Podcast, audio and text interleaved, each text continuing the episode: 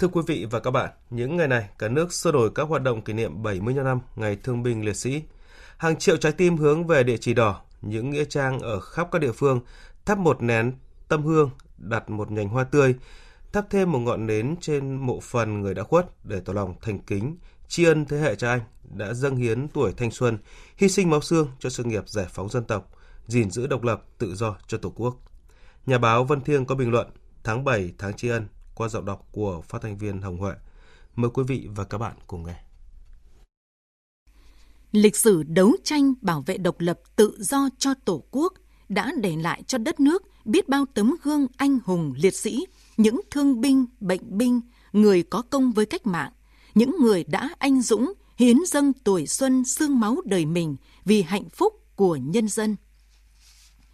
Tưởng nhớ tri ân những người đã hy sinh vì nước, vì dân là việc làm thể hiện đạo lý uống nước nhớ nguồn, là tình cảm cao đẹp của người Việt Nam mà Chủ tịch Hồ Chí Minh là người tiêu biểu khi giữa bao bộn bề của những ngày đầu của kháng chiến chống Pháp. Người luôn dành tình cảm và sự quan tâm đặc biệt tới các thương binh, liệt sĩ và chỉ thị chọn ngày 27 tháng 7 hàng năm làm ngày thương binh liệt sĩ để đồng bào ta tỏ lòng hiếu nghĩa, bác ái, tỏ ý yêu mến thương binh. Thực hiện tâm nguyện của bác, 75 năm qua, Đảng, Nhà nước luôn quan tâm lãnh đạo chỉ đạo, thực hiện tốt công tác đền ơn đáp nghĩa. Các chủ trương chính sách, pháp lệnh ưu đãi đã phát huy cao độ truyền thống uống nước nhớ nguồn. Cụ thể hóa chính sách đối với người có công, đối tượng hưởng ưu đãi không ngừng được mở rộng, các chế độ cũng từng bước được hoàn thiện, tạo điều kiện cho thân nhân liệt sĩ, con cái của thương binh, bệnh binh được tiếp cận các chính sách ưu đãi về học tập, việc làm, phát triển kinh tế, ổn định cuộc sống.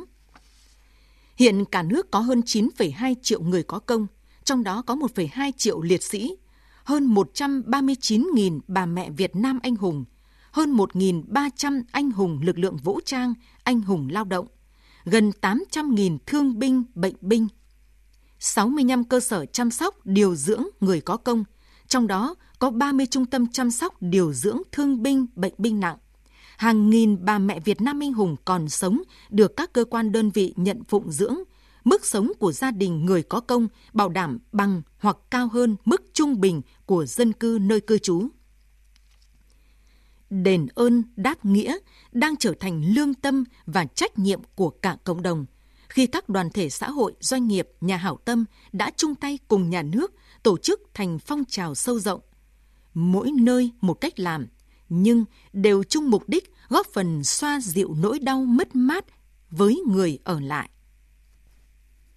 Hàng trăm nghìn ngôi nhà tình nghĩa, vườn cây tình nghĩa, sổ tiết kiệm tình nghĩa được trao tặng, giúp các thương binh, gia đình liệt sĩ bớt đi những nhọc nhằn trong cuộc sống – những mô hình nhận đỡ đầu con liệt sĩ, làm con nuôi bố mẹ liệt sĩ già yếu neo đơn ngày càng được nhân rộng, trở thành nghĩa cử cao đẹp của thế hệ hôm nay tri ân những hy sinh, mất mát lớn lao của thế hệ cha anh. Hơn 3.000 nghĩa trang liệt sĩ, đài tưởng niệm được xây dựng từ Bắc chí Nam. Hàng năm vẫn luôn đón nhận những người con hy sinh trên khắp mọi miền đất nước và làm nghĩa vụ quốc tế trên đất bạn Lào, Campuchia được trở về quê mẹ.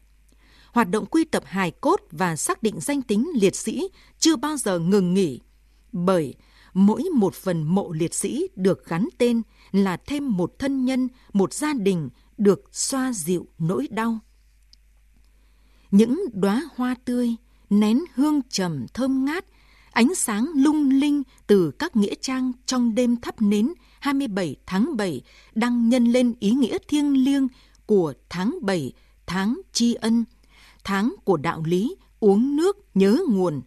để những người được sống trong hòa bình hạnh phúc hôm nay thể hiện lòng biết ơn đối với sự hy sinh to lớn của lớp lớp cha anh đã ngã xuống vì nền độc lập tự do của Tổ quốc để đền ơn đáp nghĩa luôn là truyền thống, là đạo lý, là nghĩa tình của dân tộc.